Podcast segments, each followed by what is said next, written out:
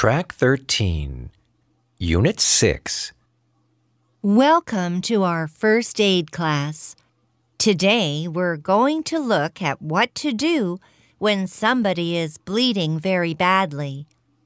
Obviously, in any life threatening situation, the first thing to do is to try to get professional help, but sometimes that is not possible. So, try to stop the bleeding by applying pressure to the wound. If that doesn't work, you need to apply a tourniquet.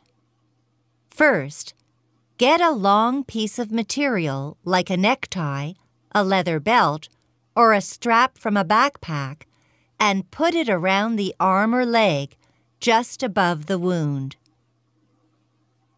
Second, find a stick or some other long, straight thing, like, for example, a pen, a pair of scissors, or a metal ruler, and place it on the knot.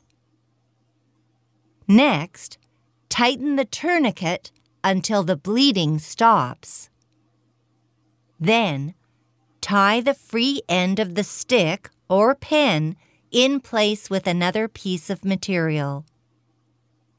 Finally, try to keep the patient warm and give them some water or juice to drink. Call the doctor.